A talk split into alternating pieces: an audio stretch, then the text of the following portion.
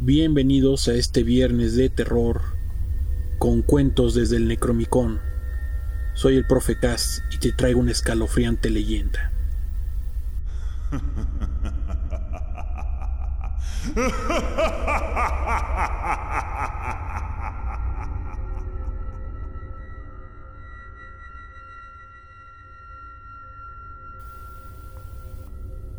Es un hombre alto de aspecto elegante, con impecable traje negro de chaqueta corta, camisa y pantalón ajustado y acompañado por un sombrero de ala ancha que tapa su rostro.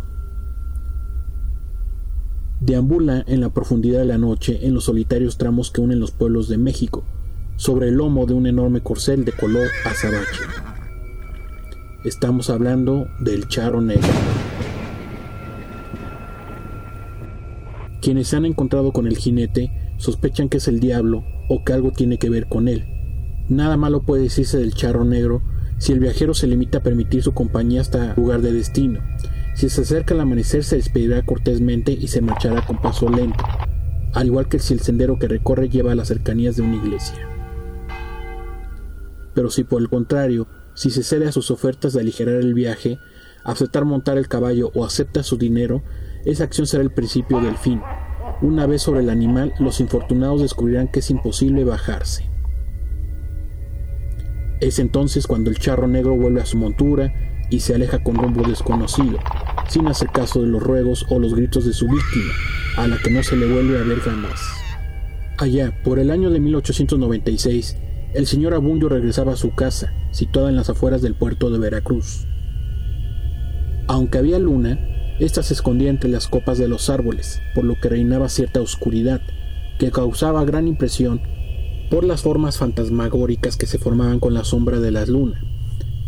De pronto, don Abundo sintió que alguien lo seguía, pero no quiso voltear, sino que apresuró más el paso, empuñando el machete que siempre lo acompañaba. Sin embargo, cada vez sentía más cerca a ese alguien que lo seguía.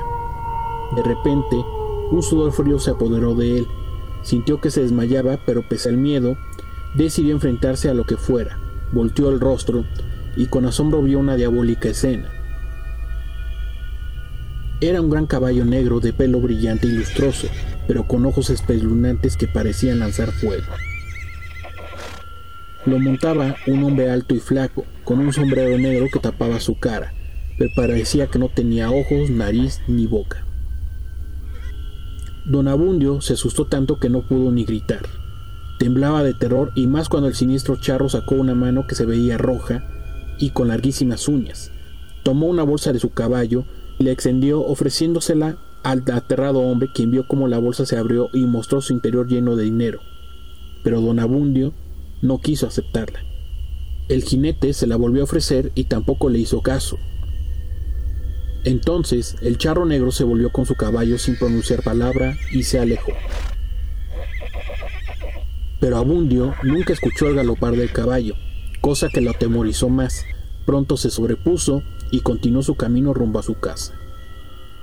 Al llegar estaba tan asustado que no pudo cenar.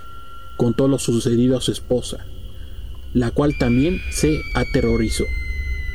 Como es de suponerse, esa noche ambos no pudieron dormir, por lo que al día siguiente Abundio se levantó temprano y acudió al lugar donde se le había aparecido el misterioso charro. Buscó con cuidado pero no halló nada que pudiera tomarse como indicio de su existencia. Por la noche don Abundio tuvo la necesidad de volver a pasar por el lugar, temeroso de encontrarse con el charro, pero ya no se le apareció esa noche ni otra más. No hubo más apariciones.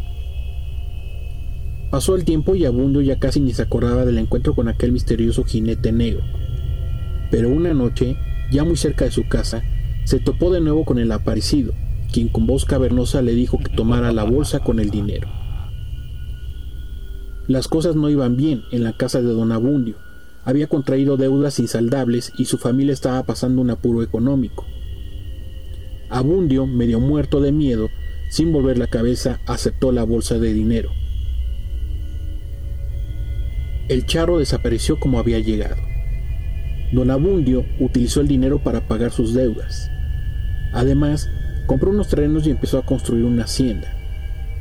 Todo parecía ir bien para la familia Rosas hasta que un día Adela, su hija, desapareció. La gente contaba que la noche de su partida se escuchaban unos fuertes relinchos de caballo. Al poco tiempo, unida por la pérdida de la pequeña, la madre falleció. Don Abulio se quedó con su hacienda, pero triste y solo le pudo la codicia. Todos los que se atreven a hacer tratos con el charro negro tienen que aceptar las consecuencias. El charro negro es un personaje popular del folclore mexicano y con muchas las versiones de la leyenda, pero todos comparten la idea del castigo por la avaricia haciéndonos de una u otra forma la eterna pregunta de ¿qué estarías dispuesto a sacrificar por dinero?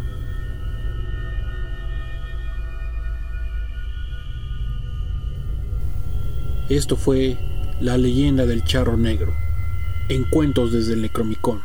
Soy el profe Ortega y espero que te haya gustado. Ten felices pesadillas.